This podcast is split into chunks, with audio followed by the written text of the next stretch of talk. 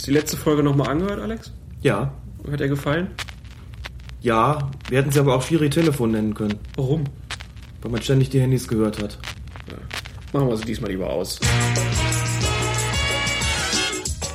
Dieser harte Kern, die Taliban der Fans, sage ich jetzt mal. Warum soll Fußball besser sein als alles andere? Warum sollen ausgerechnet die Fans der Bayern nicht zum Teil Idioten sein? Colinas Erben. Der Schiedsrichter-Podcast von fokusfußball.de. Wunderschönen guten Tag, hier sind Colinas Erben und an meiner Seite, ohne Telefon in der Hand, Alex Feuerherd. Hallo Alex. Einen wunderschönen guten Tag zusammen. Wir begrüßen euch heute zu einer Folge, in der wir wenig zu besprechen haben, denn die Länderspieltage haben wenig strittige Szenen zutage gebracht. Es gilt da vielleicht über einen Fußballkommentator ein bisschen zu diskutieren, aber wir freuen uns sehr, dass uns das auch ein bisschen die Zeit gibt, über die Regel 12 zu sprechen. So ein bisschen das Herzstück des Fußballregelwerks. Ganz genau. Verbotenes Spiel und unsportliches Betragen. Eine auch lustige Formulierung, muss man so sagen, dass das da so steht, nicht wahr? Also äh, Betragen erinnert mich so ein bisschen an die Kopfnoten früher im Zeugnis in der, in der Grundschule und, im, äh, und dann in, im Gymnasium. Gibt's die nicht wieder, Kopfnoten? Also ich hatte in meiner Schulzeit keine, aber ich glaube, die wurden wieder eingeführt irgendwie, ne? Also ich weiß, dass es bei mir zunächst Betragen hieß und später soziales Verhalten. Dann sind sie, glaube ich, abgeschafft worden. Und auf welchem Stand wir heute sind, das weiß ich nicht. Es Wie waren deine Noten denn damals? In der Grundschule hatte ich mal einen Kommentar drin stehen von meinem Grundschullehrer, kommt an einem Morgen x-mal nach vorne gerannt. Das fand sich in der Rubrik Betragen. Ich weiß nicht, was ich da vorne gesucht habe, ehrlich gesagt, aber so stand es geschrieben, ich habe es nicht vergessen. Damals wurde auch noch die Handschrift beurteilt. Ähm, Und da fand sich bei mir im Zeugnis der Kommentar, seine schriftliche Darstellung bedarf noch etwas der Pflege. Eine schöne Umschreibung für Sauklaue. Eine wunderschöne Beschreibung für Sauklaue, ganz genau. Im Gymnasium später weiß ich, dass ich in den Kopfnoten bei sozialem Verhalten und Mitarbeit eigentlich immer gute bis sehr gute Noten hatte, aber auch keinen Wert drauf gelegt habe. Und äh, die abgeschafft zu haben, war auf jeden Fall eine, eine absolute Notwendigkeit. Sollten sie jetzt wieder eingeführt werden oder worden sein, ähm, fände ich das nicht gut. Aber wie gesagt, um auf die Regel zurückzukommen, da steht eben verbotenes Spiel und unsportliches Betragen. Aber es geht in der Regel eben längst nicht nur um die Kopfnoten für Spieler. Aber du hast deine Handschrift doch dann, als du dann die Schiedsrichterkarten immer ausgefüllt hast, da hast du doch bestimmt drauf geachtet, damit du dann die Spieler auch ordentlich anreden konntest. Vor dem Spiel schon, im Spiel selbst hat man ja gar nicht die Zeit, wirklich äh, auf seine, seine Schönschrift zu achten. Ja, aber da, war, da waren es nur noch gehen. Kreuze oder so, oder?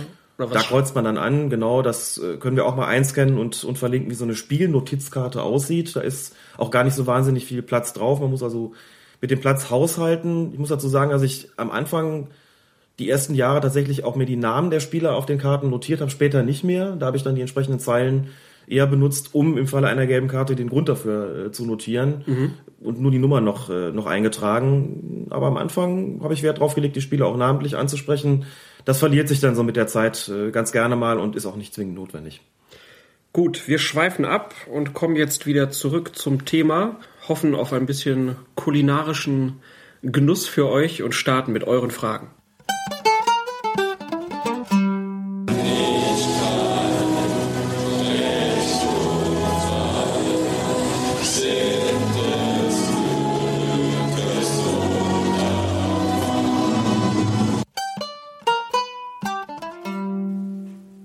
Deutschland gegen Kasachstan, ein fußballerischer Leckerbissen für jeden Freund des Fußballs. Ähm, eigentlich hat man so gedacht, eigentlich geht's ja um gar nichts. Dann wurde Manuel Neuer ausgepfiffen, weil er ein Tor verschuldet hat. Die Stimmung generell war ein bisschen komisch. Und dazu kam dann noch ein Kommentator, Tom Bartels, der sich aus meiner Sicht bisschen kleinlich gezeigt hat in der Bewertung des Schiedsrichters. Fand ich auch. Dem Schiedsrichter war gestern eigentlich gar nichts vorzuhalten, meiner Ansicht nach. Hat ein Fußballspiel, das keine großen Herausforderungen für ihn bot, souverän und leicht über die Bühne gebracht. Und gegen Ende des Spiels hörte ich dann von Tom Bartels, dass er doch etwas kleinlich sei, in seiner Zweikampfbeurteilung Freistöße gegeben habe, die keine gewesen seien und so weiter und so fort. Und ich konnte es ehrlich gesagt nicht nachvollziehen, dass man bei diesem Spiel überhaupt den Schiedsrichter erwähnt, denn was da kam, war für mich eine eindeutige Sache. Manchmal vielleicht ein bisschen übermotiviert, kam bei einigen, äh, nach einigen Zweikämpfen so ein bisschen arg angeflogen und, und stob so zwischen die Spieler. Aber von, von seinen Entscheidungen top, muss ich sagen. Und aber wie gesagt, in einem Spiel, das jetzt auch keinen erhöhten Schwierigkeitsgrad hatte, eine, eine, eine saubere Leistung runtergepfiffen und da gab es eigentlich nichts zu kritisieren. Weiß nicht so recht, was, was Herrn Bartels da geritten hat, ehrlich gesagt. Also hat er vielleicht den Schiedsrichter ein bisschen zu kleinlich bewertet. Hm. Hat aber ja auch am Anfang, glaube ich, gesagt, dass das so mit der erste größere Auftritt von dem Schiedsrichter war. 32 Jahre jung. Dann ist da vielleicht auch klar, dass der mal zu so ja.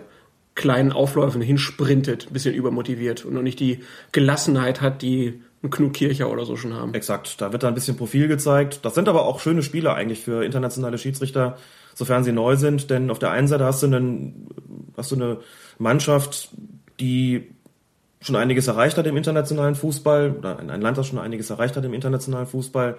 Stadion ist voll und auf der anderen Seite äh, hast du ein Spiel, bei dem vorauszusehen ist, dass es höchstwahrscheinlich nicht knapp zugehen wird.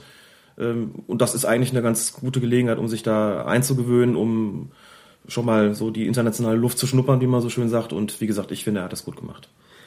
Damit haben wir die Länderspiele jetzt einfach mal so abgehakt. Gab noch eine Szene bei Ukraine gegen Moldawien. Da ist ein ukrainischer Spieler vom Platz geflogen, der den Moldawier da so umgetreten hatte, werden wir unter diesem Beitrag nochmal verlinken und dann vergleicht ihr das einfach mal mit der Szene, wo der Spieler Nani vom Platz geflogen ist. Mhm. Das war noch, ja, eine kleine Bemerkung zu den Länderspielen. Dann kommen wir zu Fragen. Wir haben ja letztes Mal nicht alles geschafft, ähm, was uns da äh, zugeschickt wurde. Hatten da über Facebook von Jürgen Bacher noch eine Nachricht bekommen. Die haben wir aber besprochen. Da ging es um das Abseits. Aber wir haben von Herrn Sternburg noch nicht alles besprochen. Der wollte mal ein bisschen über Abseits reden. Er meinte nämlich, es ging um dieses, äh, ob ein Spieler, ein Stürmer eingreift ins Spiel oder nicht. Die Diskussion, die ist ihm da so ein bisschen zu kurz gewesen, denn aus seiner Sicht besteht ein Eingriff, also somit ein strafbares Abseits, immer dann, oder er würde sich wünschen, dass das immer so wäre, wenn der Stürmer sich im Blickfeld der aktiv verteidigenden Spieler befindet, ungeachtet der Abseitsstellung und eine realistische Gefahr darstellt. Mhm. In der Abseitsregel selbst findet sich ja auch der, der Passus einen Gegner beeinflussen. Dieser Passus ist natürlich relativ schwammig formuliert. Daraus geht nicht eindeutig hervor, was unter dieser Beeinflussung zu verstehen ist. Dementsprechend dehnbar ist er und in der Regelgeschichte auch gewesen. In früheren Jahren ist tatsächlich recht schnell die Fahne gehoben worden von Seiten der Assistenten. Äh, wenn sich ein Spieler im Blickfeld äh, des Torwarts beispielsweise befunden hat bei einem Schuss, weil gesagt worden ist, wenn da eine Irritation vorliegt, ist das ein aktiver Eingriff in Form dieser Beeinflussung, dann wird auf, auf aktives Abseits erkannt und dementsprechend ein indirekter Freistoß verhängt. Wenn der Ball dann im Tor gelandet ist, hat das Tor nicht gezählt. Die Abseitsregel ist ja im Laufe der letzten Jahre dahingehend immer enger gefasst worden, dass jetzt eben ein Spieleingriff fast nur noch dann vorliegt, wenn der Ball auch tatsächlich gespielt wird von dem im Abseits befindlichen Spieler. Und in anderen Fällen werden das ja recht ausführlich im Sinne der Offensive entschieden wird und da lässt der Schiedsrichter dann weiterlaufen. Das ist eine Frage, ähm, darüber kann man sicherlich verhandeln. Wie möchte man das denn gerne?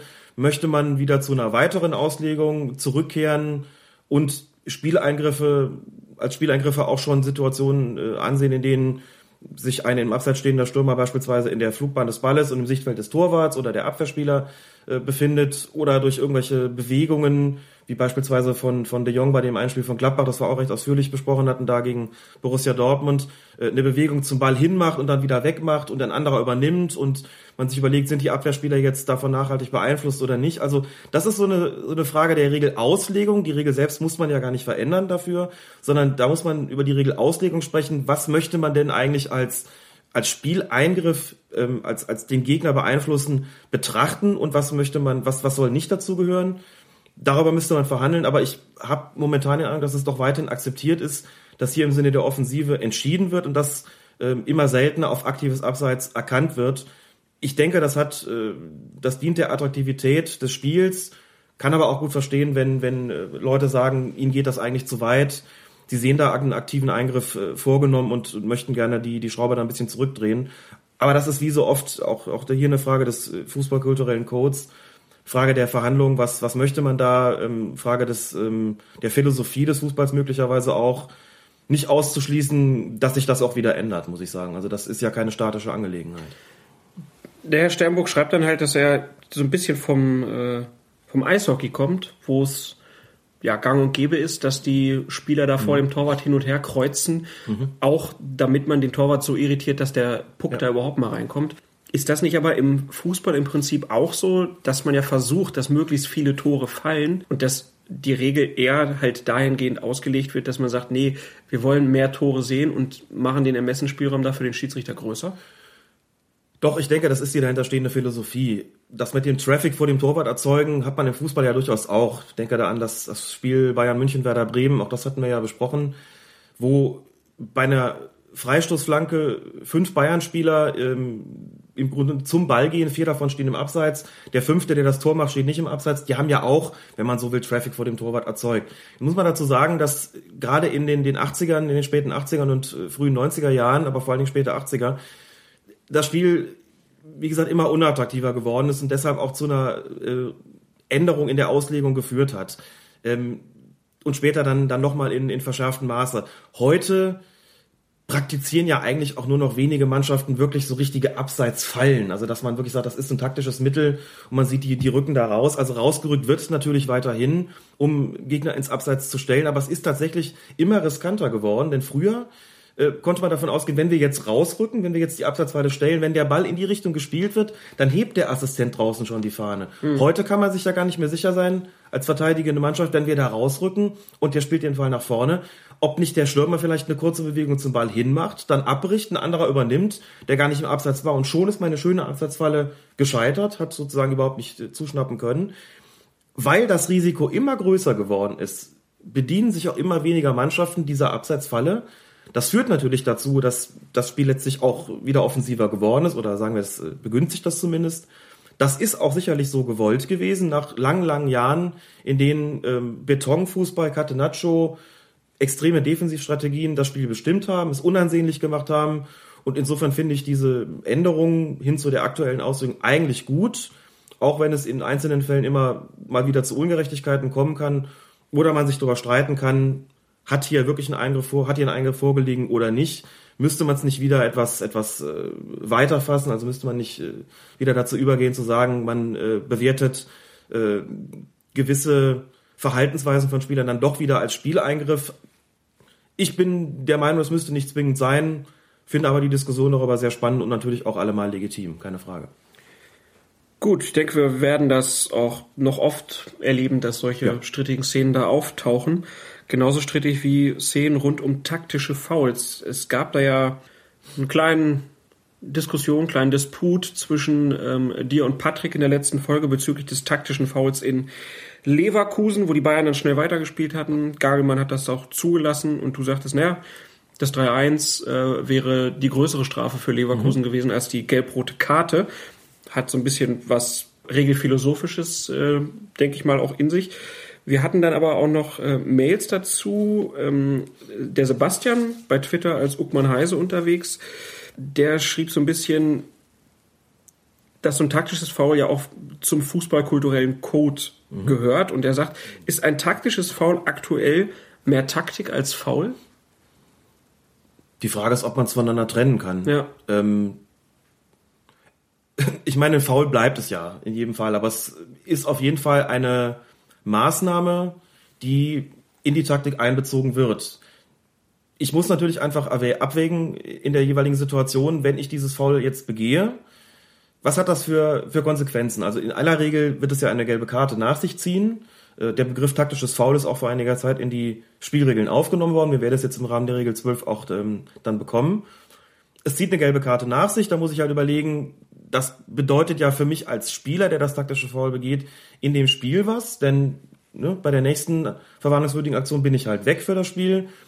Habe ich vorher schon in der Bundesliga vier gelbe Karten gesehen, bin ich nach der fünften da gesperrt und so weiter.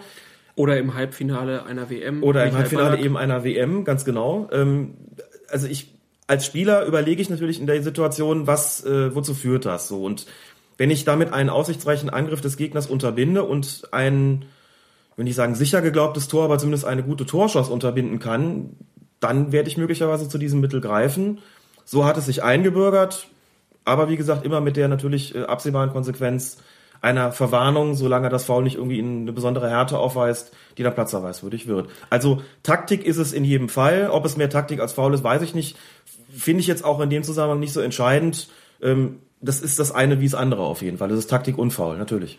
Ja, aber der Sebastian schreibt dann halt auch noch weiter, also er, aus seiner Sicht scheint es akzeptiert zu sein, dass man so taktische Fouls begeht. Mhm. Und es gibt auch keinen richtig großen Ärger, wenn das Foul nicht zu rüde ist. Mhm. Das hat sich ja irgendwie so, es ist schon, also im fußballkulturellen Code so verankert, dass man dem Gegenspieler dann auch gar nicht so böse ist, weil man macht es ja selber genauso. Ja, und es ist noch nicht mal wirklich sonderlich neu. Es heißt vielleicht einfach nur erst seit ein paar Jahren wirklich taktisches Foul. Ich erinnere mich, das, aus dem Buch habe ich schon mal, glaube ich, zitiert, äh, hat mich als, als Kind und Jugendlicher einfach durchaus geprägt. Das Buch von Paul Breitner, Ich will kein Vorbild sein. Und er hat das dann auch recht wörtlich genommen, diesen Titel. Und in dem Buch, an einer Stelle, ich erinnere mich jetzt nicht mehr an den Wortlaut, den müsste ich nachschauen, aber in einer Stelle im Buch schreibt er schon auch, dass es einfach Situationen gibt, da muss man faul spielen. Und er hat, glaube ich, in dem Buch auch geschrieben, dass das durchaus auch trainiert werde von den Bundesligisten. Dieses Buch ist Anfang der 80er Jahre äh, erschienen. Mithin ähm, etwa 30 Jahre her. Also auch damals hat man durchaus sowas schon gemacht und heute, wo das Spiel natürlich nochmal deutlich schneller und athletischer geworden ist, wo es auch um nochmal deutlich mehr geht, ähm, ist dieses taktische Foul sicherlich nochmal ein ähm, wichtigerer Bestandteil des Repertoires gewesen. Da es alle machen, erfährt es gemeinhin auch eine relativ große Akzeptanz. Dass die Mannschaft, deren Angriff durch ein taktisches Foul unterbunden wird, sich darüber ärgert, ist, glaube ich, klar. Mhm. Aber auch da habe ich das Gefühl, dass Repertoire an Sanktionen, das es gibt, ist auch weithin akzeptiert. Das heißt, wenn es nicht zu rüde ist, gibt es dafür eine gelbe Karte und fertig. Und so richtig aufregend tut sich darüber zumindest auf Dauer auch keiner mehr. So ist es halt. Es hat ja Konsequenzen und wenn ich als zentraler defensiver Mittelfeldspieler oder als Innenverteidiger so ein Foul begehe, dann bin ich ja vorbelastet und das schränkt mich ja für den Rest des Spiels äh, in meinem Aktionsradius dann auch ein bisschen ein. Und insofern finde ich, dass das ähm, Instrumentarium an disziplinarischen Mitteln, das es da gibt, auch völlig ausreichend ist, um sowas zu, zu ahnden, zu sanktionieren. Auch da gibt es aus meiner Sicht keinen Grund, was zu ändern. Ähm, ein taktisches Mittel kann man ja auch nur als solches in Anspruch nehmen, wenn ich, wenn man äh, sozusagen abwägt, was droht mir denn dafür, was blüht mir denn dafür. Diese Abwägung wird äh, situativ getroffen, wird sicherlich auch grundsätzlich getroffen von den Trainern und den Spielern. Äh, und wie es ausgeht, sehen wir ja dann jeweils. Ein verwarnter Spieler wird es vielleicht nicht unbedingt begehen, dieses taktische Foul, es sei denn, es äh, ist in der 89. Minute äh, und es kann ein knappes Ergebnis über die Zeit gebracht werden. Man weiß, da wird jetzt wohl nicht mehr allzu viel passieren und nimmt die gelb-rote Karte dann in Kauf, weil man das Spiel, das Ergebnis über die Zeit bringen will. Gut, dann hoffe ich, dass wir damit die Fragen soweit beantwortet haben. Wenn ihr irgendwas habt, wir freuen uns über jede eurer Mails, Tweets, Facebook-Nachrichten, was auch immer und nehmen das hier immer gerne auf bei Codinas Erben. dass der harte Kern der Ultras ja. seit einem halben Jahr gar keinen Dialog mehr mit Eintracht Frankfurt führt. Die haben sich abgekapselt. Ja. Staat im Staate. Es müssen ganz andere Maßnahmen ergriffen werden. Regel Nummer 12. Verbotenes Spiel und unsportliches Betragen. Im Regelheft des Deutschen Fußballbunds sind das 14 Seiten und die sind im Gegensatz zu anderen Regeln auch nicht besonders grafisch dargestellt. Ein paar Bilder gibt's, aber all in all ist da schon viel Text und das zeigt auch, dass das hier eine ganz wichtige Regel ist. Wir starten mal erstmal mit dem direkten Freistoß. Also Regel 12 beschreibt den direkten Freistoß und den indirekten Freistoß. Es geht dann noch um Disziplinarmaßnahmen und ja, dann natürlich daraus folgend verwarnungswürdiges Vergehen und feldverweiswürdiges Vergehen und Startpunkt direktes Vergehen. Da geht es so ein bisschen erstmal darum, wann ist ein Foul eigentlich ein Foul? So kann man es, glaube ich, erstmal überschreiben. Und es gibt dann sieben Vergehen, die jeder Spieler äh, nein, eigentlich sind es zehn, aber erstmal äh, sieben, die unter dem ersten Punkt aufgeführt werden. Und die kann jeder Spieler eingehen, und zwar fahrlässig, rücksichtslos oder durch unverhältnismäßigen Körpereinsatz. Das ist ja auch erstmal ein ganz wichtiger Punkt, dass man sagt, äh, es geht gar nicht darum, ob jemand absichtlich fault oder nicht. Richtig, wobei ich dazu anmerken muss, dass Der Begriff Absicht, das ist ja immer ganz, ganz schwierig, haben wir ja beim Handspiel gesehen. Der Begriff Absicht spielt beim Foul in gewisser Weise auch eine Rolle. Nun muss man dazu sagen, dass man ja beim Spieler nicht in den Kopf gucken kann, wann begeht der absichtlich ein Foulspiel. Insofern hat man sich mit so einer Hilfskonstruktion ähm, da begnügt und sagt, Absicht im Sinne der Regel 12 in Bezug auf die Foulspiele ist es, wenn ein Spieler fahrlässig, rücksichtslos oder mit unverhältnismäßigem Körpereinsatz handelt, vorgeht. Das definiert ein Foul, also das muss sozusagen äh, gegeben sein bei den allermeisten Vergehen, die zu einem direkten Freistoß oder eben im Strafraum zu einem Strafstoß führen, dann spreche man von Absicht im Sinne der Regel 12. Wir müssen das jetzt gar nicht, sagen wir mal, regelphilosophisch diskutieren. Man kann sich darüber streiten, ob was Fahrlässigkeit mit Absicht zu tun haben soll. Bei Rücksichtslosigkeit liegt es schon näher, wenn man sagt, man wer rücksichtslos ist, da ist, glaube ich, schon, schon eher die, die Absicht äh, im Spiel. Kommen wir gleich, glaube ich, noch zu, was das im Einzelnen regeltechnisch bedeutet. Aber die Regel 12 definiert zunächst eben mal, wie du schon gesagt hast, was ist eigentlich ein Foul? was gehört dazu? Und das, was hier so theoretisch im Regeltext steht, ist dann genau das, was die Schiedsrichter letztlich internalisieren und automatisieren müssen. Auf dem Feld können sie ja nicht äh, hingehen und sich überlegen, welches der zehn Vergehen habe ich jetzt gerade gesehen, ist das jetzt ein Foul oder nicht, sondern da muss das ja automatisch gehen, genau wie jeder Fan das letztlich auch tut. Und das wird in der Regel 12 unter anderem definiert, was ist eigentlich ein Foul? Dann nennen wir jetzt erstmal die Vergehen, die zu einem direkten Freistoß führen. Also, es gibt einen direkten Freistoß, wenn ein Spieler einen Gegner tritt oder versucht, ihn zu treten, wenn er einen Gegner das Bein stellt oder es versucht, einen Gegner anspringt, einen Gegner rempelt, einen Gegner schlägt oder versucht, ihn zu schlagen, einen Gegner stößt und einen Gegner bedrängt und zu diesen sieben genannten gibt es dann noch drei weitere Vergehen, die einen direkten Freistoß nach sich ziehen. Das ist dann, wenn ein Gegner gehalten wird, wenn ein Gegner angespuckt wird oder wenn ein Spieler den Ball absichtlich mit der Hand spielt. Ausgenommen davon natürlich, das wird auch extra angegeben, das gilt nicht für den Torwart im eigenen Strafraum. Das muss da auch extra angegeben sein, denn es sind ja die Fußballregeln und irgendwo muss ja geregelt sein. Dementsprechend, das sagt ja schon der Name, was der Torwart darf und was er nicht darf. Insofern muss man ihn hier ausdrücklich ausnehmen, klar. Gut, dann ähm, gehen wir jetzt die einzelnen Vergeben mal so ein bisschen mhm. durch. Vielleicht zunächst mal, also diese Systematik, wie sie im Regelheft ist, das erzähle ich jetzt einfach mal als jemand, der auch Schiedsrichter ausbildet oder Kandidaten, die Schiedsrichter werden wollen, ausbildet. Ähm, da lehren wir immer die Reihenfolge ein bisschen anders. Denn wenn du hier zehn Vergehen hast, die zu einem direkten Freistoß führen, also praktisch zehn Vergehen hast, die, die ähm, für sich ergeben, was ein Foul ist, ist es immer schwierig, sich das zu merken. Ne? Wenn du dann, also ich kenne das immer bei diesen sogenannten Anwärterlehrgängen, so heißen diese Lehrgänge, auf denen man dann Schiedsrichter wird und die, die Kandidaten dann äh, am zweiten Tag fragt, sag du noch mal die zehn Vergehen. Die meisten kommen so auf sechs bis sieben und dann klemmt's meistens. Insofern gibt es eine Systematik, die ich ähm, besser finde, als die, die hier im Regelheft ähm, stehen und das macht das Ganze auch nochmal deutlicher. Es gibt insgesamt vier Vergehen, bei denen bereits der Versuch strafbar ist und genauso geahndet wird wie die vollendete Tat, nämlich einen Gegner treten oder es versuchen. Das heißt, wenn ich nach dem trete und verfehle ihn, wäre das genauso zu werten. Wenn ich einem Gegner, einem Gegner ein Bein stelle oder es versuche, das hatten wir auch schon mal bei Strafschusssituationen, ich fahre mein Bein aus und äh, treffe damit vielleicht den Gegner nicht, aber der kommt trotzdem ins Straucheln, einfach weil er über die Hürde springen muss zum Beispiel und dadurch äh, ins, ins Trudeln gerät. Da ist also auch der Versuch strafbar. Wenn ich einen Gegner schlage, oder da ist auch der Versuch strafbar, kann man sich, glaube ich, ähm, kann man sich, glaube ich, ganz gut vorstellen. Ich hole aus und der zieht den Kopf ein beispielsweise. Das wäre auch genauso zu werten. Und, das steht hier nicht so direkt, ist aber auch mit gemeint, wenn ich einen Gegner anspucke, und ihn verfehle beim Spucken beispielsweise, das wird gleich gewertet und äh, als, sagen wir mal, viereinhalbter Grund, äh, auch der ist nicht explizit hier aufgeführt, zählt aber mit, das Werfen von Gegenständen würde auch dazugehören. Wenn mhm. ich also beispielsweise auf einem Aschenplatz eine Handvoll Sand nehme und werfe die nach einem Gegenspieler, ob ich den damit treffe oder nicht, spielt keine Rolle, wird beides gleichermaßen gewertet. Also vier Vergehen. Also auch den Ball, wenn ich den schmeiße. Ja, auch wenn du den Ball wirfst, wobei man dazu sagen muss, da wird es ein bisschen, äh, bisschen tricky, denn wenn ich den Ball nehme während des laufenden Spiels und werfe den nach einem Gegenspieler, habe ich welches Vergehen als erstes begangen?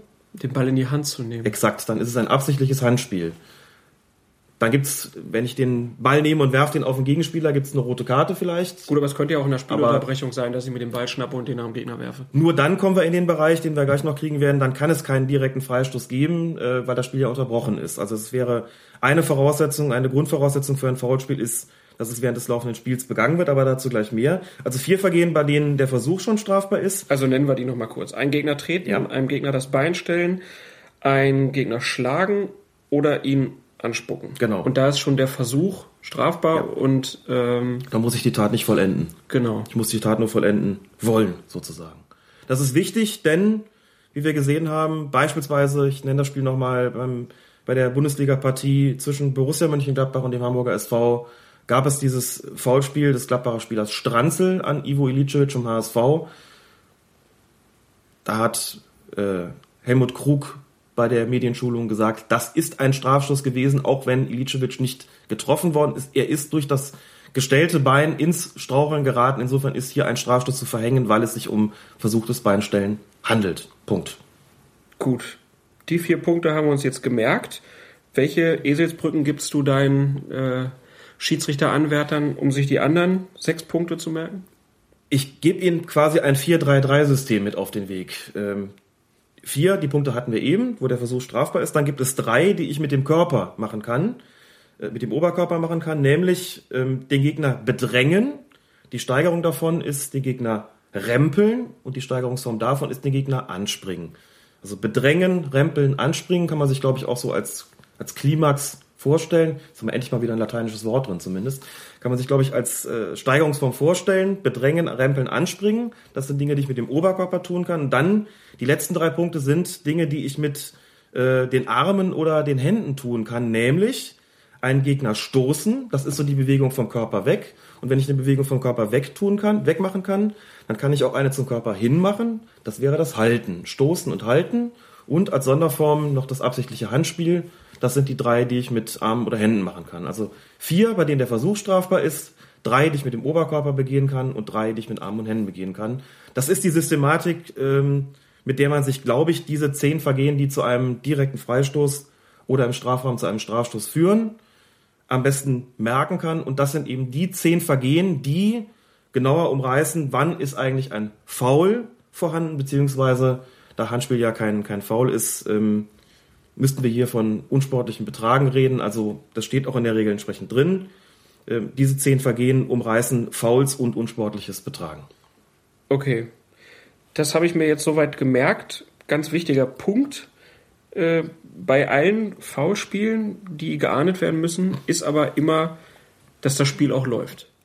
Genau, es gibt insgesamt drei, beziehungsweise könnte eigentlich auch schon von vier Voraussetzungen sprechen, vier Grundvoraussetzungen dafür, dass ein Foulspiel ein Foulspiel ist und auch als solches geahndet wird. Nämlich erstens, das Spiel muss laufen. Ich glaube, das ist auch logisch, wenn man sich überlegt, das Spiel ist jetzt unterbrochen, beispielsweise weil der Ball ins Seiten ausgegangen ist. Es gäbe also einen Einwurf und jetzt schlägt auf dem Spielfeld der eine Spieler den anderen. Niemand würde auf die Idee kommen, hier einen Freistoß zu geben, denn das Spiel ist ja unterbrochen. Das weiß man so, das weiß man als Laie, das weiß man auch als Experte, aber es muss ja auch eine regeltechnische Grundlage dafür geben. Und das ist diese Regel 12, die da besagt, ein Foulspiel kann als solches nur mit einem Freistoß bestraft werden, wenn das Spiel läuft. Das ist die Voraussetzung 1. Die nächste Voraussetzung ist, das Foulspiel muss auf dem Spielfeld erfolgen. Und damit ist gemeint, wenn ich mich da mit meinem Gegenspieler draußen, außerhalb des Feldes prügle, dann ist das verwerflich und wir beide werden dann auch mit einer roten Karte vom Platz gestellt werden. Aber es könnte hier keinen Freistoß geben, eben weil es nicht auf dem Feld stattfindet. Ähm, das ist, glaube ich, auch jedem ersichtlich, dass das so ist. Es gibt aber auch solche Grenzfälle, wo man dann vielleicht da steht, als Laie wie als Experte und sich fragt, was denn nu? Beispiel, ich konstruiere eins, wo- wobei das möglicherweise auch schon äh, so vorgekommen sein mag.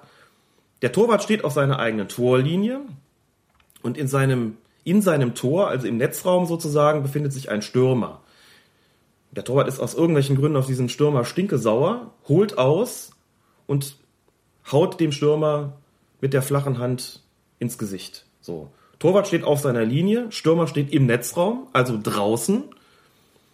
Und da müsste ich jetzt fragen, wo, also das, ne, der Torwart ist auf dem Feld, der Stürmer aber nicht. Also stellt sich die Frage, hm, hat das jetzt auf dem Feld stattgefunden oder nicht? Und da muss man sagen, nein, denn in der Regel steht, in der Regel 12 steht eben auch, der direkte Freistoß wird an der Stelle ausgeführt, an der sich das Vergehen ereignete.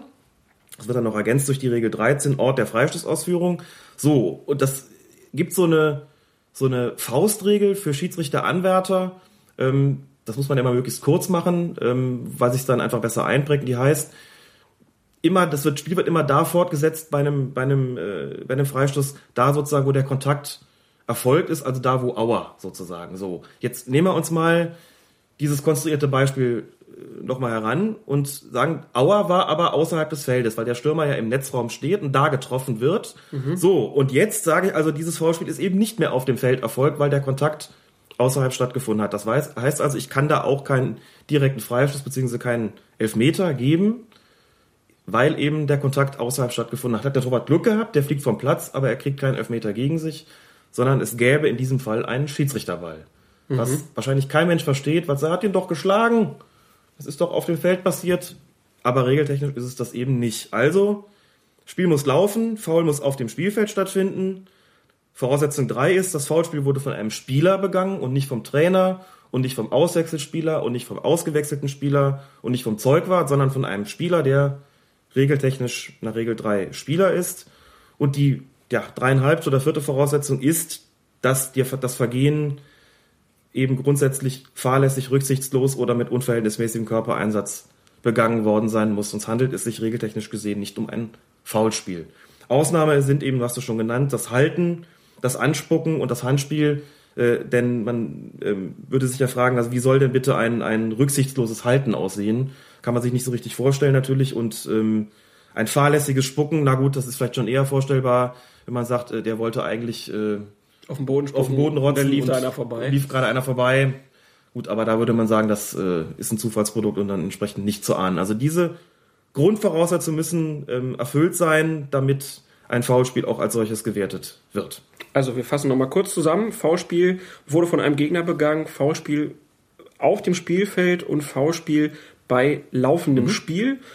Das sind die äh, Grundvoraussetzungen. Und dann gibt es einen, wenn eines dieser zehn Vergehen, die wir vorhin genannt haben, ähm, passiert ist, dann gibt es einen direkten Freistoß und der wird an der Stelle ausgeführt, an der sich das Vergehen ereignete. Und wenn das Ganze im Strafraum der verteidigenden genau. Mannschaft passiert ist, dann gibt es einen Strafstoß. Muss nochmal präzisieren, weil hier eben steht, an der sich das Vergehen ereignete, so steht es da ist mir trotzdem noch ein bisschen schwammig. Noch genauer eben, wo der Kontakt stattgefunden hat.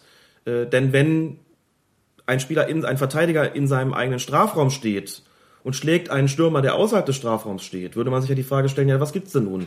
Gibt's jetzt einen Strafstoß, weil der Verteidiger im eigenen Strafraum gestanden hat, oder gibt's einen direkten Freistoß, weil der Stürmer ja außerhalb stand und da getroffen worden ist? Antwort, letzteres, weil der Kontakt in diesem konstruierten Fall außerhalb des Strafraums stattgefunden hat. Also da ist dann die Frage, wo hat es sich denn nun genau ereignet, dahingehend zu beantworten, da wo der Kontakt zustande gekommen ist.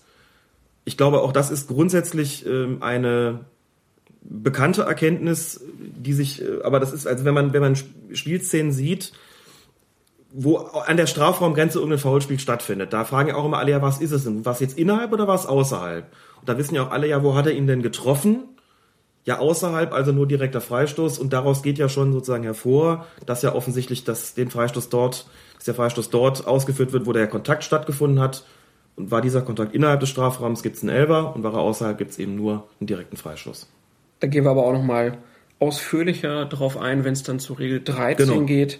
Ähm, da geht es ja dann wirklich um die Freistoßausführung. Ähm, noch eine kurze Frage zum Strafstoß. Muss der Ball, ist das eigentlich wichtig, wo der Ball ist äh, bei einem Foul im Strafraum? Nee, ist es nicht. Und das ist bei einem äh, Freistoß im Grunde genommen letztlich auch nicht. Entscheidend ist, wo hat das Foul stattgefunden und nicht, wo war der Ball. Das heißt, auch hier wieder ein konstruiertes Beispiel. Der Ball kann irgendwo im Mittelfeld gespielt werden, wenn im Strafraum der Torwart mit einem Stürmer aneinander gerät und der semmelt dem eine, also der Torwart dem Stürmer. Dann gibt's, sofern das Spiel läuft, einen Strafstoß und ob der Ball da gerade im Mittelfeld gespielt wird oder vielleicht sogar im anderen Strafraum oder direkt vor den beiden, spielt dann überhaupt keine Rolle. Entscheidend ist, wo hat's der, wo hat's äh, den Kontakt gegeben und nicht, wo war der Ball. Gut. Eigentlich auch eine klare Geschichte. Ja. Ähm, was nicht ganz klar ist, was passiert denn jetzt, wenn der Schiedsrichter das laufende Spiel unterbricht, weil es außerhalb ein Vergehen gibt? Das kommt ähm, immer ganz darauf an. Also nochmal das Beispiel mit den beiden Spielern, die sich, äh, also Stürmer und Verteidiger, die sich außerhalb des Spielfeldes prügeln, also da in Streit geraten sind. Da müsste man als Schiedsrichter die Frage stellen, wie sind die denn überhaupt daraus gekommen? Sind die in einem Zweikampf äh, ähm, über die Linie gerutscht, dann könnte man ihnen nicht unterstellen, das Spielfeld unerlaubt verlassen zu haben. Dann würde man das Spiel mit einem Schiedsrichterball fortsetzen. Also äh, gehen wir die Situation nochmal sozusagen an. Ich gucke als Schiedsrichter raus, sehe, da hauen sich zwei. Die stehen aber eindeutig außerhalb. In dem Moment würde ich das Spiel unterbrechen, die beiden mit einer roten Karte dann vom Platz stellen und das Spiel mit einem Schiedsrichterball fortsetzen. Diesen Schiedsrichterball, im Volksmund auch Hochball genannt, ja, äh, den gibt's immer dort, wo der Ball bei der Unterbrechung sich befand. Ähm, also wenn es im Mittelfeld dann war, dann gibt es den Schiedsrichterball im Mittelfeld. Ähm, wenn jetzt aber beispielsweise ein, ähm, sagen wir mal, ein, ein Spieler aus dem Feld läuft, um draußen den gegnerischen Trainer zu schlagen beispielsweise, dann fliegt er auch vom Platz, aber dann ist sein erstes Vergehen vor dem Hauen gewesen, dass er das Spielfeld unerlaubt verlassen hat. Denn klar, dass kein Spieler, also sowas gibt es ja auch, es gibt das unerlaubte Betreten des Feldes, dann muss es eigentlich fast schon zwangsläufig auch ein unerlaubtes Verlassen des Spielfeldes geben. Kommen wir später auch noch zu. Und wenn der einhauen will, dann ist er natürlich unerlaubt vom Feld äh, gegangen. Das heißt, dann würde ich dieses unerlaubte Verlassen des Spielfeldes bestrafen und das gäbe einen indirekten Freistoß, nämlich dort, wo der Ball bei der Spielunterbrechung war. Jetzt sind wir aber sozusagen in der Regel schon, wären wir da schon fortgeschritten. Äh, dass ein Spieler zum Schiedsrichter geht und sagt, Schiri, ich melde mich gerade mal bei Ihnen ab, möchte gerade dem Trainer drauf eine, eine langen, darf ich das? würde ich mir nicht genehmigen. Insofern, wie gesagt, äh, das kann dann nur ein unerlaubtes Verlassen des Spielfeldes sein. Okay, und dann noch ganz kurz der theoretische Fall. Der Ball ist im Strafraum und draußen passiert was? Auch da ist ja nicht entscheidend, wo der Ball ist, sondern wo was passiert. Geht um die Spielfortsetzung, meine ich jetzt. Das wäre auch in dem Fall ein Schiedsrichterball, wenn draußen was passiert. Ähm, ist das ja das Vergehen, das zu bestrafen wäre. Da es aber nicht auf dem Platz stattgefunden hat, kann es keinen direkten Freistoß und keinen Straf Strafstoß geben. Man müsste also auch hier einen Schiedsrichterball geben, wo der Ball bei der Spielunterbrechung war. Ähm, und wenn der im Strafraum gewesen ist zu der Zeit, dann gibt es den Schiedsrichterball halt im Strafraum. Auch im 5-Meter-Raum. Auch im Torraum, auch im 5-Meter-Raum, wobei ähm, in diesem speziellen Fall führt man den nicht dann, wenn das zwei Meter, wenn der Ball gerade zwei Meter sich vor der, von der Torlinie entfernt befunden hat, führt man es nicht dort aus, sondern auf der Torraumlinie, also auf dieser 5 Meter 5,50 Meter Raumlinie, müsste man ja eigentlich sagen. Bei diesen ganzen Vergehen, die jetzt außerhalb passiert, passieren können, ähm, mit Blick auf deine Schiedsrichterlaufbahn, wie oft kommt sowas vor? Ganz, ganz selten. Der Punkt ist, das betrifft das ganze Regelwerk. Ähm, es gibt eine Fülle von Fällen, die man regelmäßig mitbekommt, wo man sagt, da ist man darauf vorbereitet, das stellt einen vor keine größere Herausforderung. Und es gibt eine ganze, ganze Menge Ausnahmefälle, die ganz, ganz selten vorkommen. Das Problem ist nur, wenn sie da mal passieren, muss man als Schiedsrichter da sein, denn wenn man nicht weiß, wie man dann zu reagieren hat, läuft man Gefahr, einen sogenannten Regelverstoß zu begehen. Das heißt, beispielsweise, wenn sich da draußen zwei kloppen, das hat man wirklich ganz, ganz selten, äh, wenn ich dann nicht weiß, was ich zu tun habe und aus irgendeinem Grund sage, ach, da hat ja der Verteidiger zuerst ausgeholt, dann gebe ich doch mal, was weiß ich, einen Freistoß für die andere Mannschaft. Obwohl beide außerhalb stehen, ist das ein Problem, denn dann ist das ein Einspruchsgrund, der im Extremfall bis zu einer Spielwiederholung führen kann. Das heißt, als Schiedsrichter sollte ich tunlichst in der Lage sein, auch diese Ausnahmefälle zu beherrschen und sollte dann auch im entsprechenden Fall äh, so vorbereitet sein, dass ich korrekt entscheide. Das lässt sich zumindest äh, teilweise üben, indem man sich mit dieser ganzen Regelkunde, diesen ganzen Regelfragen einigermaßen regelmäßig beschäftigt, auf dass man nicht auf dem falschen Fuß erwischt wird, wenn dann solche seltenen Fälle mal in der Praxis geschehen. Deswegen ist das jetzt, was wir jetzt hier auch so ein bisschen besprechen, äh, im Regelheft ja auch äh, als Auslegung der Spielregeln und Richtlinien der FIFA für Schiedsrichter mhm. gemacht. Also es gibt erstmal diese Grundregeln, die wir ja gerade besprochen haben. Wann gibt es einen direkten Freischuss und so. Und dann gibt es immer noch so einen Anhang, wo dann klarer definiert werden soll, was in Ausnahmefällen passiert. Und dann gibt es ja auch den Punkt Fahrlässigkeit, Rücksichtslosigkeit, mhm. übermäßige Härte. Und da steht dann, Fahrlässigkeit liegt vor, wenn ein Spieler unachtsam, unbesonnen oder unvorsichtig in einen Zweikampf geht. finde ich ja, ähm, ist so eine ganz nette Umschreibung auch für tölpelhaftes Verhalten von Spielern. Genau, so kann man das sehen. Ähm, also, dass da die Regeln ja in allen Spielklassen gelten, äh, hat man hier einen Fall vorliegen, den man nicht selten in den Amateurklassen antrifft, diese Fahrlässigkeit, diese Unachtsamkeit, eben Unbesonnenheit oder Unvorsichtigkeit äh, im Zweikampfverhalten. Das heißt halt aber auch, dass die, dass das in Kauf nehmen von Foulspielen sanktionswürdig ist. Hm? Also ähm, ich rekurriere dann einfach mal auf eine ganz beliebte Ausrede von Spielern. Ich pfeife einen Freistoß und der Spieler guckt mich an und sagt, Schiere, ich wollte doch den Ball spielen. Oder in der wunderschönen rheinischen Variante, ich wollte doch den Ball spielen. er gibt dadurch ja zu verstehen, dass er die Absicht hatte, den Ball zu spielen. Das sei ihm ja auch unbenommen. Meine Antwort ist dann auch immer stereotyp gewesen, ja, dann tust doch einfach auch. Oder hast du ja nicht, hast du aber nicht.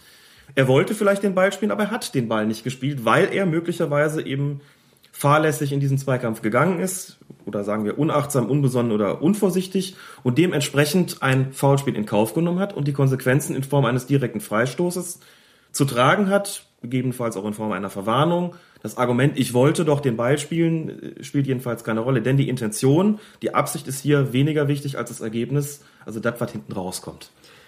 Aber in dem Fall, wenn jetzt einer fahrlässig, so, ich wollte ja einen Ball spielen, äh, jemanden fault, dann gibt es keine disziplinarische Maßnahme. Hier steht mhm. dann aber, wenn jemand rücksichtslos handelt, also wenn ein Spieler ohne jede Rücksicht auf die Gefahr oder die Folgen seines Einsteigens für seinen Gegner vorgeht, dann muss es eine Verwarnung geben. Mhm. Genau. Das äh, ist dann sozusagen die Steigerung der Fahrlässigkeit, ist dann die Rücksichtslosigkeit. Exakt. Und noch schlimmer wird es, wenn übermäßige Härte vorliegt. Also wenn ein Spieler übertrieben hart in einen Zweikampf geht und die Verletzung des Gegners in Kauf nimmt, und dann muss es sogar eine rote Karte geben, also den ja. Feldverweis.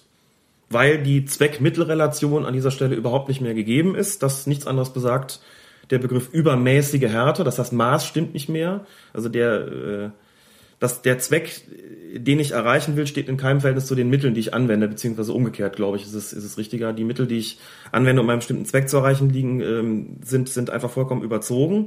Das wäre in gröbstmöglicher Formulierung ähm, ja, der Ausdruck dessen, was ist, wann ist eigentlich ein Platzverweis auszusprechen, nämlich wenn übermäßige Härte angewandt wird, während Rücksichtslosigkeit in Anführungszeichen nur eine Verwarnung nach sich zieht und Fahrlässigkeit noch kein Grund ist, ähm, in die Brusttasche zu greifen als Schiedsrichter. Dass es natürlich wiederum auch hier Grenzbereiche gibt zwischen Fahrlässigkeit, Rücksichtslosigkeit und übermäßiger Härte, dass es Grauzonen gibt, dass es äh, jede Menge Spielräume gibt, sei unbestritten, aber grundsätzlich ist hier erstmal in dieser Regel 12 an dieser Stelle in der Auslegung der Spielregeln und Richtlinien der FIFA für Schiedsrichter festgelegt, was darunter zu verstehen ist muss man dazu sagen, dass es aber eben beispielsweise fürs ähm, Handspiel so nicht gilt. Ne? Das wird in der Regel ausgenommen.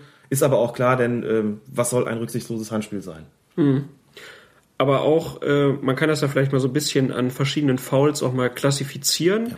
Also wenn ich jetzt, ne, wir hatten vorhin den Fall, ich wollte am Ball spielen, mhm. gut fahrlässig, gibt es einen Freistoß. Nehmen wir jetzt einfach mal äh, jemand begeht ein taktisches Foul, mhm. also haut einen rücksichtslos um, ähm, aber nicht zu schlimm. Dann gibt es halt eine gelbe Karte. Genau. Wenn er denjenigen aber bei diesem taktischen Foul so in die Beine tritt, dass der andere nicht mehr aufsteht, ja. dann wird er vom, vom Platz gestellt. Exakt. Und genauso sieht es die Regel 12 auch vor, die ja den Rahmen erstmal nur vorgibt, was den Härtegrad äh, der Fouls betrifft und was die entsprechende Sanktionsfülle auch, auch angeht. Ja. Weiter geht's dann in den Erklärungen für die Schiedsrichter mit dem Zweikampf. Und ich finde, das ist eine ganz wunderbare äh, Definition vom Zweikampf. Als Zweikampf gilt der Kampf um Raum in Ballnähe mit Körperkontakt, jedoch ohne den Einsatz von Armen und Ellenbogen. Also wenn man mal wieder eine Statistik liest über gewonnene Zweikämpfe, mhm. dann geht's immer um den Raum in Ballnähe. Äh, mit Körperkontakt. Immer mit Körperkontakt. Mhm. Unzulässig im Zweikampf ist dann wieder Fahrlässigkeit, Rücksichtslosigkeit und übertriebene Härte. Ganz genau. Und das da tauchen sie wieder auf, die drei die, Begriffe. Die drei Begriffe. Ähm, und äh, dann kommen wir direkt zum nächsten Punkt. Das ist dann Halten eines Gegners. Wann liegt das Halten eines Gegners vor, Alex? Das liegt vor, wenn, äh, wie es hier auch schön beschrieben ist, und das muss man gar nicht paraphrasieren, ein Spieler seinen Gegner durch den Einsatz von Händen oder Armen oder durch sonstigen Körpereinsatz daran hindert, an ihm vorbei oder um ihn herumzulaufen. Jetzt muss man auch nochmal dazu sagen, das habe ich vorhin äh, vergessen anzusprechen, ähm, auch nochmal so eine kleine ja, Anekdote kann man gar nicht sagen, ähm, kurzer Bericht so von aus einem oder Erfahrungserlebnis aus den Schiedsrichter-Anwärterlehrgängen, wenn man die Leute dann fragt, sag doch mal einfach, was alles äh, zum Foulspiel zählt, kommt wahnsinnig oft sowas wie am Trikot ziehen beispielsweise, ja, oder Klammern, also Umschreibungen. Man sagt ja, aber die Regeln haben auch eine gewisse Systematik und es gibt halt Oberbegriffe für bestimmte Vergehen, unter die dann andere Vergehen rubriziert werden. Das Ziehen am Trikot ist ein Halten, kann man sich ja vorstellen, ein Festhalten ja äh, regelrecht. Das Klammern ist aber auch ein Halten. Ich halte ihn ja ne, auch fest, damit er nicht eben äh, wegläuft. Und diese ganzen Geschichten, die man da sonst noch begehen kann, sind eben zu rubrizieren unter diese Vergehen, die hier, unter diese zehn Vergehen, die hier beim direkten Freistoß stehen. Und gleichzeitig geht die FIFA eben hin und sagt, Unterhalten eines Gegners nochmal, wir geben hier nochmal eine Definition, Einsatz von Händen und Armen äh, oder sonstiger Körpereinsatz, wobei das schon schwer vorstellbar ist, wie der aussehen soll. Ähm, daran wird der, wird der Gegner daran gehindert, an ihm vorbei oder ihm herumzulaufen, wobei ähm, dazu eben auch zählt, wenn ich meine Arme ausbreite, um jemanden aufzuhalten, wäre auch das ein Halten. Ich stopp ihn damit, ja, stopp ja damit sozusagen seine Bewegung. Davon zu unterscheiden wäre, wenn ich mit angelegten Armen einfach ein Hindernis bilde und der läuft dann auf mich drauf. Also da würde man, spricht man ja im, im äh, landläufig so vom, der hat ihn auflaufen lassen. Das ist so in der Regel nicht äh, zu finden, die Formulierung. Das, früher hier sagte man mal, also meiner Jugend sagte man so sperren ohne Ball. Mhm. Aber da, wenn man ein Hindernis bildet, ohne den Einsatz von, von Armen, sondern einfach unter den Körper als Hindernis benutzt, äh, wäre das auch ein Vergehen, aber eins, das mit einem indirekten Freistoß äh, zu ahnden wäre. Wie gesagt, landläufig würde man von einem Auflaufen lassen sprechen. Sobald ich die Hände benutze oder die Arme ausbreite, liegt ein Halten im Sinne der Regel 12 vor, das dann eben einen direkten Freistoß zu bestrafen wäre. Die Regel beschreibt dann auch ganz nett, dass Schiedsrichter äh, angewiesen sind, das Halten von Gegnern frühzeitig zu ahnden. Man kennt das ja äh, besonders bei Eck- und genau. Freistößen. Genau. Und dann hat der Schiedsrichter folgende Möglichkeiten. Er ermahnt den Spieler, ähm, der einen Gegner gehalten hat, bevor der Ball gespielt wird. Er verwarnt Spieler, die ihren Gegner nach einer Ermahnung weiterhalten. Und er entscheidet auf direkten Freistoß oder Strafstoß, falls das Vergehen erfolgte, nachdem der Ball gespielt wurde. Also, ähm, wenn ich jetzt eine Ecke habe und ich sehe, na, da behaken sich zwei, dann gehe ich hin und sage, du ja. lässt das jetzt. Macht es nochmal, gibt es die gelbe Karte. Mhm. Und wenn der Ball im Spiel ist und er macht es, dann gibt es einen Strafstoß. Ganz genau. Und es ist auch ganz schön, dass es hier drin steht, weil es in den Bereich der Taktik des Schiedsrichters geht. Auch hier vielleicht ein Beispiel aus der Praxis, wenn ich äh, am Wochenende Schiedsrichter beobachte, achte ich schon noch mal drauf, ob sie in gewisser Weise auch präventiv tätig werden. Also ich erwarte zum Beispiel von einem guten Schiedsrichter, dass er, wenn er feststellt, dass im Vorfeld von Spielfortsetzungen, wie beispielsweise Freistößen in Tornähe oder Eckstößen, dass da gehalten wird, erwarte ich von dem Schiedsrichter, dass er genau das macht, was hier bei den, ähm, bei den Auslegungen der Spielregeln von der FIFA auch steht er soll ja dann hingehen und die Spieler ansprechen und sagen, hier passiert nichts, hier wird nicht gehalten und wenn doch, habt ihr die Konsequenzen zu tragen. Das ist auch deswegen so wichtig, weil den Spielern dadurch nochmal verdeutlicht wird, was für Konsequenzen ihr Fehlverhalten hat. Wenn das dann weitergeht, wenn dann der, die Freistoßflanke reinkommt oder der Eckstoß reinkommt und da wird schon wieder gehalten und ich gebe dann einen Strafstoß, kann ich auch noch gut darauf verweisen zu sagen, ich hab's euch doch gesagt. Ne? Und so ein bisschen nach dem Motto, wer nicht hören will, äh, muss halt fühlen oder muss halt einen Strafstoß gegen sich gepfiffen bekommen. Ähm, ich habe dann meine Entscheidung vorbereitet und das erwarte ich von einem guten Schiedsrichter, dass er auch da präventiv tätig wird, ganz im Sinne, wie es hier in den Spielregeln äh, dementsprechend auch steht.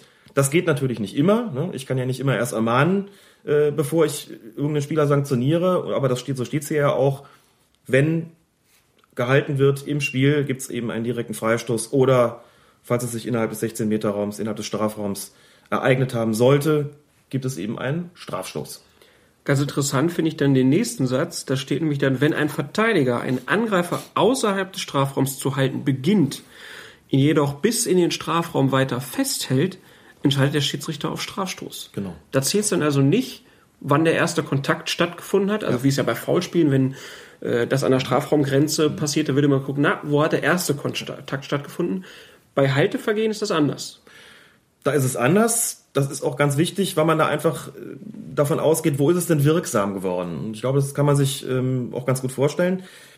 Wenn ich den 20 Meter vor der Kiste anfange, am Trikot zu ziehen, habe ich ja das Ziel, den zu Fall zu bringen. Nun ist er aber flink genug und vielleicht auch kräftig genug, um noch ein bisschen weiter zu laufen, versucht vielleicht auch in den Strafraum noch einzudringen, um dann dort zu Boden zu gehen. Natürlich gibt es Spieler, die sowas dahingehend auszunutzen versuchen, dass sie sagen, die drei Meter schaffe ich jetzt auch noch oder vier Meter, bis ich im Strafraum bin und dann lasse ich es mal wirksam werden sozusagen. Aber das ist natürlich immer im Risiko auch des Verteidigers.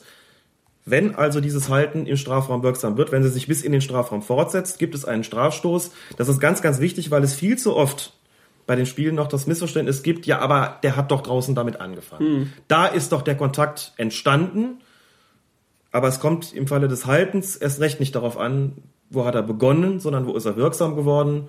Und wer nur mal den Fehler begeht, das bis in den Strafraum hinein fortzusetzen, muss dann mit den Konsequenzen leben als Abwehrspieler, die da eben bedeuten würden Strafstoß plus gegebenenfalls persönliche Strafe in Form einer Verwarnung. Das bringt uns dann direkt zu den Disziplinarmaßnahmen. Da hat der Schiedsrichter auch äh, ja, verschiedene Anweisungen hier von, den, von der FIFA bekommen. Hält ein Spieler einen Gegner fest und hindert ihn so daran, in Ballbesitz zu gelangen oder eine günstige Position einzunehmen, wird er wegen unsportlichen Betragens verwarnt. Mhm. Kann man sich ja, glaube ich, ganz gut vorstellen. Ein Abwehrspieler sieht, oh, äh, der ist ein bisschen zu schnell für mich, kurz am Trikot gezogen, dann geht der Schiedsrichter hin und sagt direkt, hier, Junge, so nicht, gelbe Karte. Nimmt ein Spieler dem gegnerischen Team durch Zurückhalten eines Gegners eine klare Torchance, wird er des Feldes verwiesen. Mhm. Also, ich sehe, wenn der Pass jetzt so ankommt, äh, dann und der Stürmer hätte da ohne Halten hinlaufen können und hätte eine sehr günstige Position vom Tor gehabt, dann muss er des Feldes verwiesen werden. Und dann steht hier noch, in allen übrigen Situationen zieht das Halten eines Gegners keine disziplinarischen Maßnahmen nach sich. Da ist der Schiedsrichter aber auch ganz schön gefordert. Da ist der Schiedsrichter ganz schön gefordert durch diesen letzten Punkt. In, mit den allen übrigen Situationen ist aber auch nochmal ein, ein kleiner Mythos geknackt, denn sehr oft wird so ein bisschen der Eindruck vermittelt, als ob jedes Halten automatisch verwarnungswürdig wäre oder jedes Ziehen am Trikot. Es ist in der Tat so, dass diese sogenannte Textilbremse, also das Ziehen am Trikot, das Festhalten am Trikot, sehr häufig zu Verwarnungen führt oder eben, sofern damit eine gute Torchance oder eine sehr gute Torchance unterbunden wird, Klammer auf, Notbremse, Klammer zu, mit einem Feldverweis zu an, ist, ähm, also das wird hier geregelt äh, in dem Punkt Disziplinarmaßnahmen.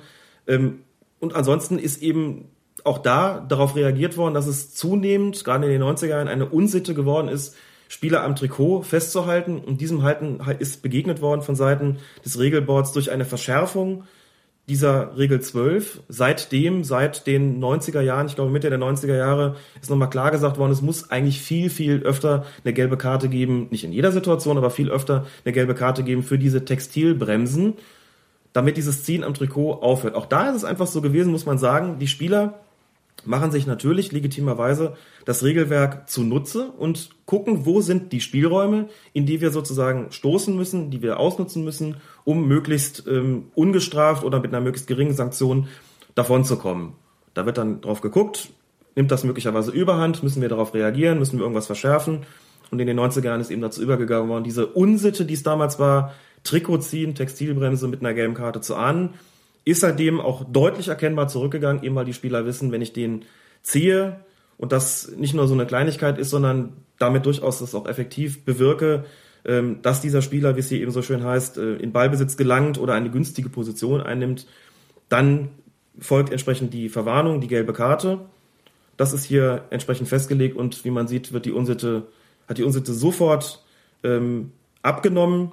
Es wird nicht vollkommen aufgehört, das ist auch völlig klar, aber gesagt, das ist für einen Schiedsrichter eigentlich eine relativ leicht zu beurteilende Sache, denn das ist hier recht eindeutig festgelegt, was wie da zu verfahren ist. Auf jeden Fall immer auch ein beliebtes taktisches Foul, wenn ja. man den Gegner damit genau. nicht verletzt, aber den genau. Angriff genau. äh, unterbindet. Und mir ist jetzt aus meiner eigenen Erfahrung eigentlich auch kaum ein Fall bekannt, wo ein Schiedsrichter ein Textilvergehen abpfeift ähm, und es nicht eine gelbe Karte gab. Also eigentlich fast immer. Weil es eben so wahnsinnig offensichtlich ist. Und ich habe ja als Schiedsrichter, auch das gehört ja, ist ja Bestandteil der Spielregeln, wenn dann der gehaltene Spieler sich noch losreißen kann mit, mit legalen Mitteln und also weiter aufs Tor ziehen kann, kann ich ihm die gelbe Karte auch noch in der nächsten Spielunterbrechung zeigen. Das ist ja auch ein ganz wichtiges taktisches Mittel für den Schiedsrichter. Ich muss das also nicht zwingend in dem Moment unterbinden, sofern er sich losreißt. Ich kann erstmal abwarten und äh, den entsprechenden äh, Spieler, der da am Trikot gezogen hat, auch in der nächsten Spielunterbrechung noch verwahren, noch die gelbe Karte zeigen. Spielfortsetzung dann natürlich direkter Freistoß am Ort des Vergehens oder Strafstoß bei Halten im Strafraum. Damit äh, schließen wir das Halten ab und ähm, kommen jetzt zum letzten Punkt, der in letzter Zeit für viel Aufsehen gesorgt hat. Das Handspiel. Ein Handspiel liegt vor, wenn ein Spieler den Ball mit seiner Hand oder seinem Arm absichtlich berührt. Da steht's drin. Absichtlich. Da steht absichtlich drin, genau. Der Schiedsrichter achtet bei der Beurteilung der Situation auf die Bewegung der Hand zum Ball, nicht des Balls zur Hand, die Entfernung zwischen Gegner und Ball, also unerwartetes Zuspiel steht da in Klammern, die Position der Hand, also das Berühren des Balles an sich ist noch kein Vergehen und das Berühren des Balls durch einen Gegenstand in der Hand des Spielers, Kleidung, Schienbeinschoner und so weiter, was ein Vergehen darstellt. Und als letzter Punkt das Treffen des Balls durch einen geworfenen Gegenstand, Schuh, Schienbeinschoner und so weiter, was ein Vergehen darstellt. Sehr schön konstruierte Fälle auch ja. hier. Äh, also hast du es mal erlebt, dass jemand ja. seinen Schienbeinschoner schnell rausgezogen hat, ihn nach dem Ball im Strafraum geworfen hat und du auf Elfmeter entscheiden musstest? Das habe ich immer nur in Regeltests gehabt als konstruierter Fall. Was ist denn bitte, wenn der Spieler seinen Schienbeinschoner auszieht und verlängert damit sozusagen seinen Arm, seine Hand äh, und hält damit den Ball auf, dann ist das eben als Handspiel zu werten, genauso wie es hier steht. Und selbiges äh, würde halt gelten, wenn ich meinen Schuh auszöge und, und würfe ihn nach dem, nach dem Ball und träfe ihn damit, auch dann würde auf Handspiel entschieden werden. Habe ich persönlich weder erlebt noch irgendwo mal gesehen, aber auch das muss ja geregelt sein. Ähm, denn es passieren ja immer mal wieder irgendwelche Dinge, wo man sagt, ja, was macht man denn jetzt da? Da ist eben entschieden worden, das zum Handspiel zu machen und das nimmt in der Aufzählung hier zum Thema Handspiel bei den Auslegungen der Spielregeln und Richtlinien der FIFA für Schiedsrichter ähm, einen relativ breiten Raum ein, obwohl man natürlich weiß, dass es äh, selten bis nie vorkommt. Aber gleichrangig wird es deshalb äh, bewertet, eben weil es eines der Vergehen ist, die ähm, eines der Kriterien ist für ein absichtliches Handspiel. Also man kann seine Hand sozusagen im Sinne der Regeln verlängern, ja. indem ich irgendwelche Sachen in die Hand nehme oder genau. mit diesen Dingen, die ich in der Hand habe, werfe. Es mag vielleicht auch sein, dass es irgendwo auf der Welt, vielleicht auch bei einem Spiel in einer höheren Spielklasse, mal so einen Fall gegeben hat, wo einer gerade aus irgendeinem Grund die Schienbeinschoner gewechselt hat oder äh, überhaupt erst angezogen hat, weil er es am Anfang vergessen hatte, wie auch immer. Oder den Schuh. Oder den Schuh oder wie auch immer und genau und hat dann, als der Ball auf ihn zugeflogen ist, sich gedacht, na, ich begehe ja gar kein Handspiel, wenn ich jetzt das mit dem Schienbeinschoner oder meinem Schuh aufhalte oder was auch immer. Und daraufhin hat die FIFA vielleicht dann gedacht, jetzt müssen wir das auch regeln. Ich weiß es ehrlich gesagt nicht. Ähm, es ist natürlich ein, ein Kuriosum, ähm, aber auch da ist dann eine, eine Lücke geschlossen worden. Also man äh, darf sich sozusagen nicht, nicht vorstellen, dass man als, als, äh, als, als Feldspieler, ähm, aber übrigens auch als, als Torwart muss man sagen, Torwart darf das auch nicht. Das ist, äh, ist auch wichtig, denn ähm, er darf den Ball zwar mit der Hand spielen im Strafraum, aber auch ein Torwart dürfte nicht einfach seinen Schienbeinschoner ausziehen und den als Verlängerung nehmen, so dem Motto, ähm, ich bin ja nur eins 72 und kommt da nicht ohne dran, also mache ich das mal. Also für den äh, gilt diese Regelung auch. Also nicht beim Elfmeter die Schienbeinschoner ausziehen genau. und dann die, die Hände verlängern. Ja. Aber wir merken uns fürs Handspiel, die Bewegung äh, der Hand zum Ball ist entscheidend, die Entfernung zwischen Gegner und Ball ist wichtig und die Position der Hand. Das mhm. sind so die drei wichtigsten Punkte.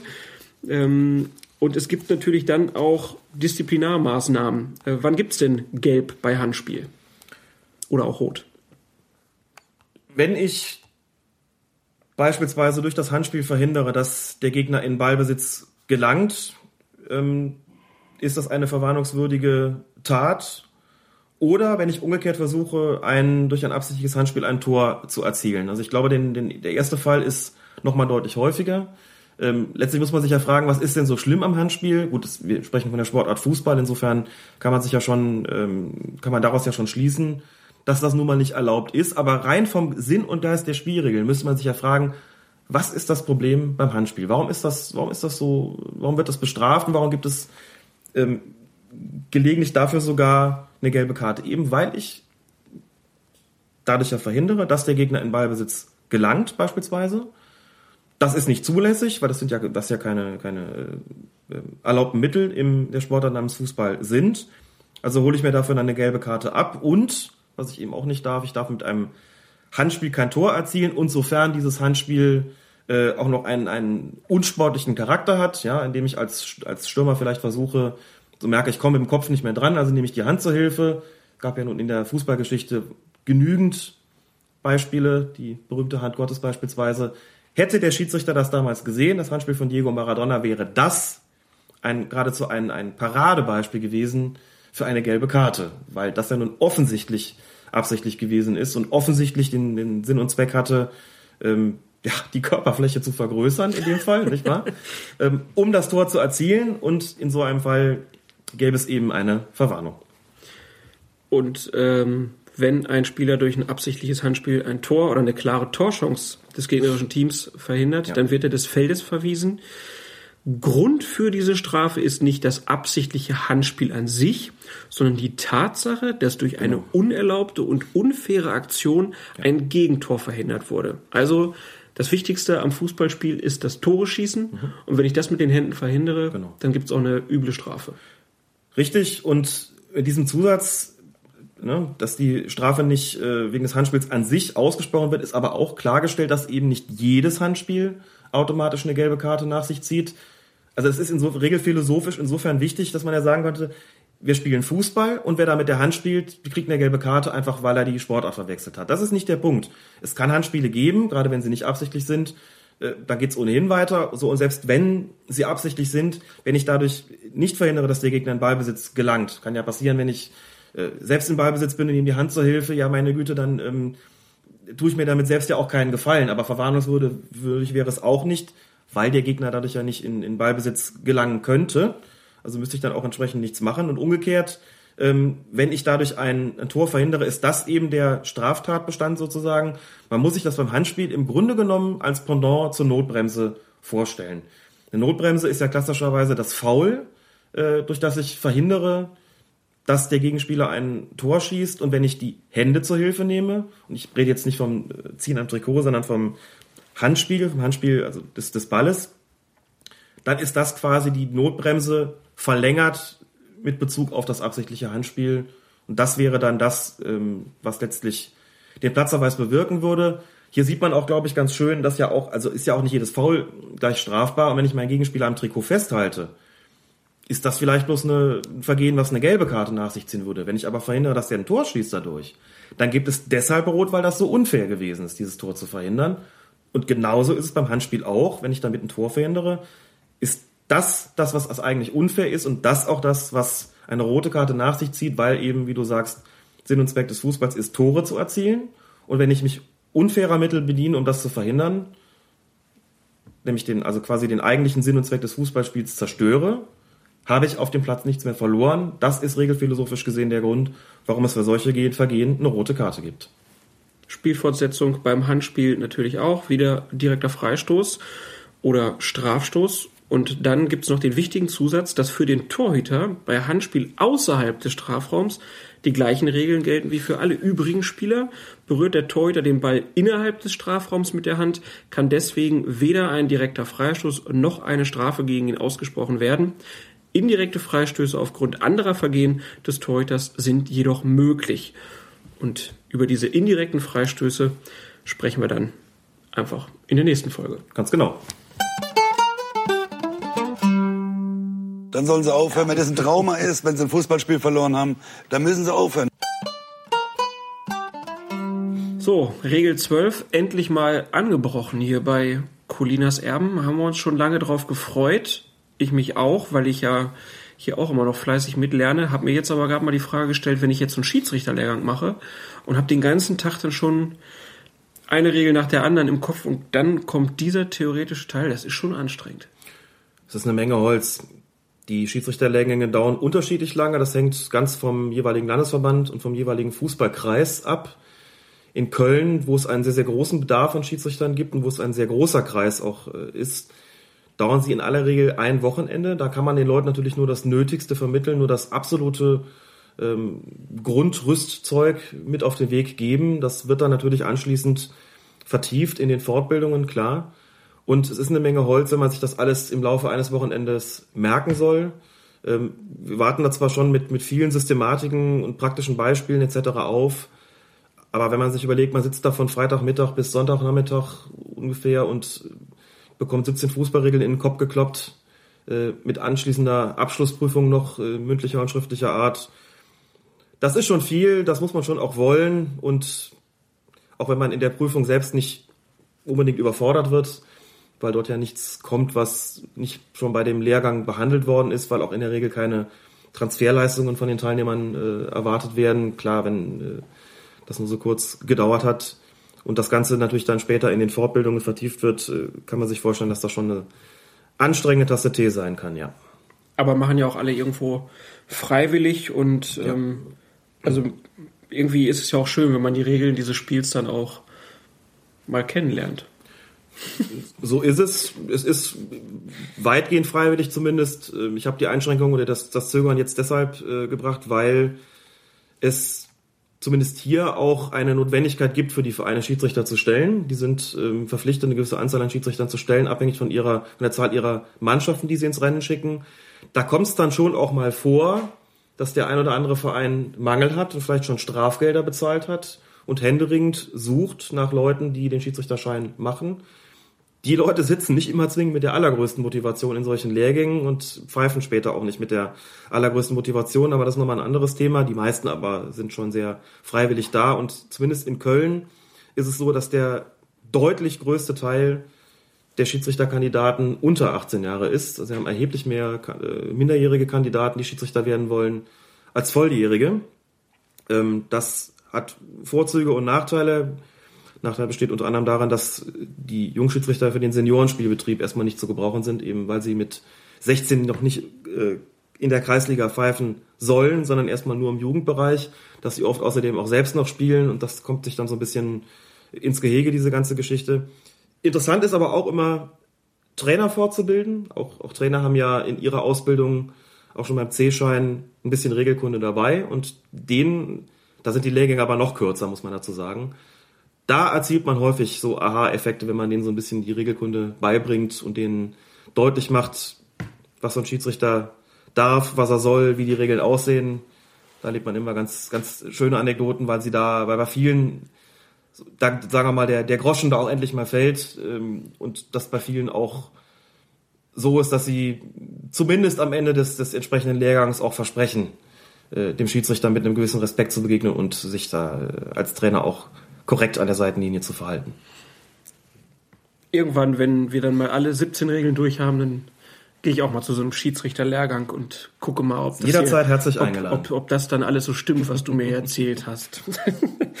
ja, ähm, das soll es dann eigentlich fast wieder gewesen sein äh, für diese Woche. Also die Regel 12 wird uns, glaube ich, noch ein bisschen begleiten. Ich glaube, das werden wir auch nicht beim nächsten Mal dann so durchpowern, weil wir wollen das ja auch nicht zu zu anstrengend machen. Ähm, paar Bemerkungen zum Schluss noch. Äh, es gibt ja noch die Folge mit Sascha Stegemann, ein Interview. Da muss ich leider das so ein bisschen auf meine Kappe nehmen, weil ähm, sowohl Arbeit als auch Urlaub jetzt dann auch noch ein bisschen äh, Krankheit, also ich hoffe, ihr seht mir das Nasale hier auch so ein bisschen äh, nach, dazu geführt haben, dass ich das noch nicht so äh, in der finalen Version geschnitten habe. Das kommt aber noch, versprochen. Ähm, dann haben wir für die nächste Zeit neben dieser Regel hier dann äh, der Regelkunde dann auch noch anzukündigen. Wir haben das Buch von Baba Grafati zugeschickt bekommen. Ich habe es jetzt schon äh, durchgelesen. Alex bekommt es jetzt. Mal gucken, wie, wie er da die Zeit zu findet, äh, das zu lesen. Und werden wir auch mal drüber sprechen, zumindest die Aspekte, die den Bereich des Schiedsrichterwesens dann irgendwie besprechen. Da gibt es so ein paar Sachen, die auf jeden Fall zu erwähnen und zu diskutieren sind. Und vielleicht können wir euch dann hinterher auch sagen, ob es sich lohnt, dieses Buch zu kaufen. Und dann haben wir noch einen Programmhinweis. Also wer mal Alex dann auch vielleicht mal in Farbe und live sehen will, der kann sich für nächsten Samstag Nacht den Wecker stellen ab 0.15 Uhr ist ähm, Alex dann in diesem zweiten deutschen Internet, denn du bist eingeladen worden. genau, das aktuelle Sportstudio veranstaltet zum vierten Mal einen sogenannten Hangout im Anschluss an die Sendung selbst. Diesmal geht es weniger oder gar nicht um eine Sendungskritik, sondern das soll eine inhaltliche Sendung sein, unter anderem mit einem Schwerpunkt auf die Schiedsrichterei. Ähm, Hangout heißt nichts anderes, wer es nicht kennt, als eine Videokonferenz über die Plattform Google Plus. Dort diskutiert Michael Steinbrecher, der das, die Sendung moderieren wird am kommenden Samstag. Äh, der Redaktionsleiter Oliver Schmidt wird auch in dem Hangout dabei sein, der Journalist Raphael Honigstein, unter anderem Süddeutsche Zeitung und Guardian und Spox und ich und äh, möglicherweise kommt auch noch der eine oder andere dazu. Das weiß ich stand jetzt äh, noch nicht. Diese Sendung beginnt um, oder dieser Hangout beginnt um 0.15 Uhr, wie du gesagt hast. Wird Vorher ist auch kein Wetten das, wird sich also nicht Nein, wird sich da nicht nennenswert verzögern, ganz genau. Wird zu sehen sein über die ZDF Sportseite, das ist wichtig, also es ist eine, eine Internetgeschichte, du sagst eben zweites deutsches Internet, wird anschließend aber auch als Aufzeichnung zu sehen sein auf der Seite, denn diese Hangouts werden automatisch aufgezeichnet und automatisch dann bei via YouTube online gestellt und natürlich werden sie auch, wird auch dieser Hangout dann über die ZDF Sportseite abzurufen sein. Sind auch explizit als Colinas Erben da eingeladen worden. Ähm, wie gesagt, weil es einen Schwerpunkt zur Schiedsrichterei geben soll und ich bin gespannt und freue mich drauf. Und wir werden das natürlich dann auch nächste Woche dann mal besprechen, was der Alexander so erzählt hat. Wird sich da kritischen Nachfragen von mir stellen müssen. Zu Recht. Und dann werden wir das natürlich dann hier auch verlinken. Denn nächste Woche soll es dann auch wieder eine neue Folge von Colinas Erben geben. Hast du noch was, Alex? Habe ich noch was? Ich habe eigentlich nie was. Das, das ist schön. Ist auch gut, wenn man mal einfach nichts hat. Ich habe nur eine kleine. Romani ite domum, könnte man hier mal sagen an der Stelle. Heißt? Was glaubst du, was es heißt? Boah, Nie das Leben des Brian gesehen? Doch, aber die lateinischen Parts habe ich ausgeblendet. ich habe es befürchtet. Auch das müssen wir dann leider verlinken. Die Lateinstunde, die es da gibt. Römer geht nach Hause und eben nicht Romanes e und Domus, wie es dort ursprünglich hieß, sondern Romani ite domum. Das Ganze wird in der etwa gesagt dreieinhalbminütigen Lateinstunde innerhalb von Leben des Brian auch sehr schön erklärt, warum.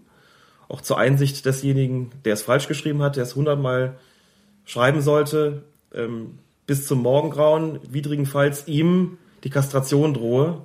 Also sozusagen das, was äh, in gewisser Weise eine, eine rote Karte, wie sie damals präsentiert wurde, im außersportlichen Bereich. Das ist also der kleine Exkurs in die englische Filmgeschichte mit lateinischen Wurzeln, wird verlinkt auf fokusfußball.de. Genau. Herzlichen Dank dafür und für deine Erläuterung, Alex Feuerherd. Immer wieder gern geschehen. Mein Name ist Klaas Rehse. Euch allen noch einen schönen Tag und besondere Grüße gehen heute einfach mal an alle Studierenden, die uns während ihrer Vorlesung gehört haben. Dieser harte Kern, die Taliban der Fans, sage ich jetzt mal. Äh, warum soll Fußball besser sein als alles andere? Warum sollen ausgerechnet die Fans der Bayern nicht zum Teil Idioten sein?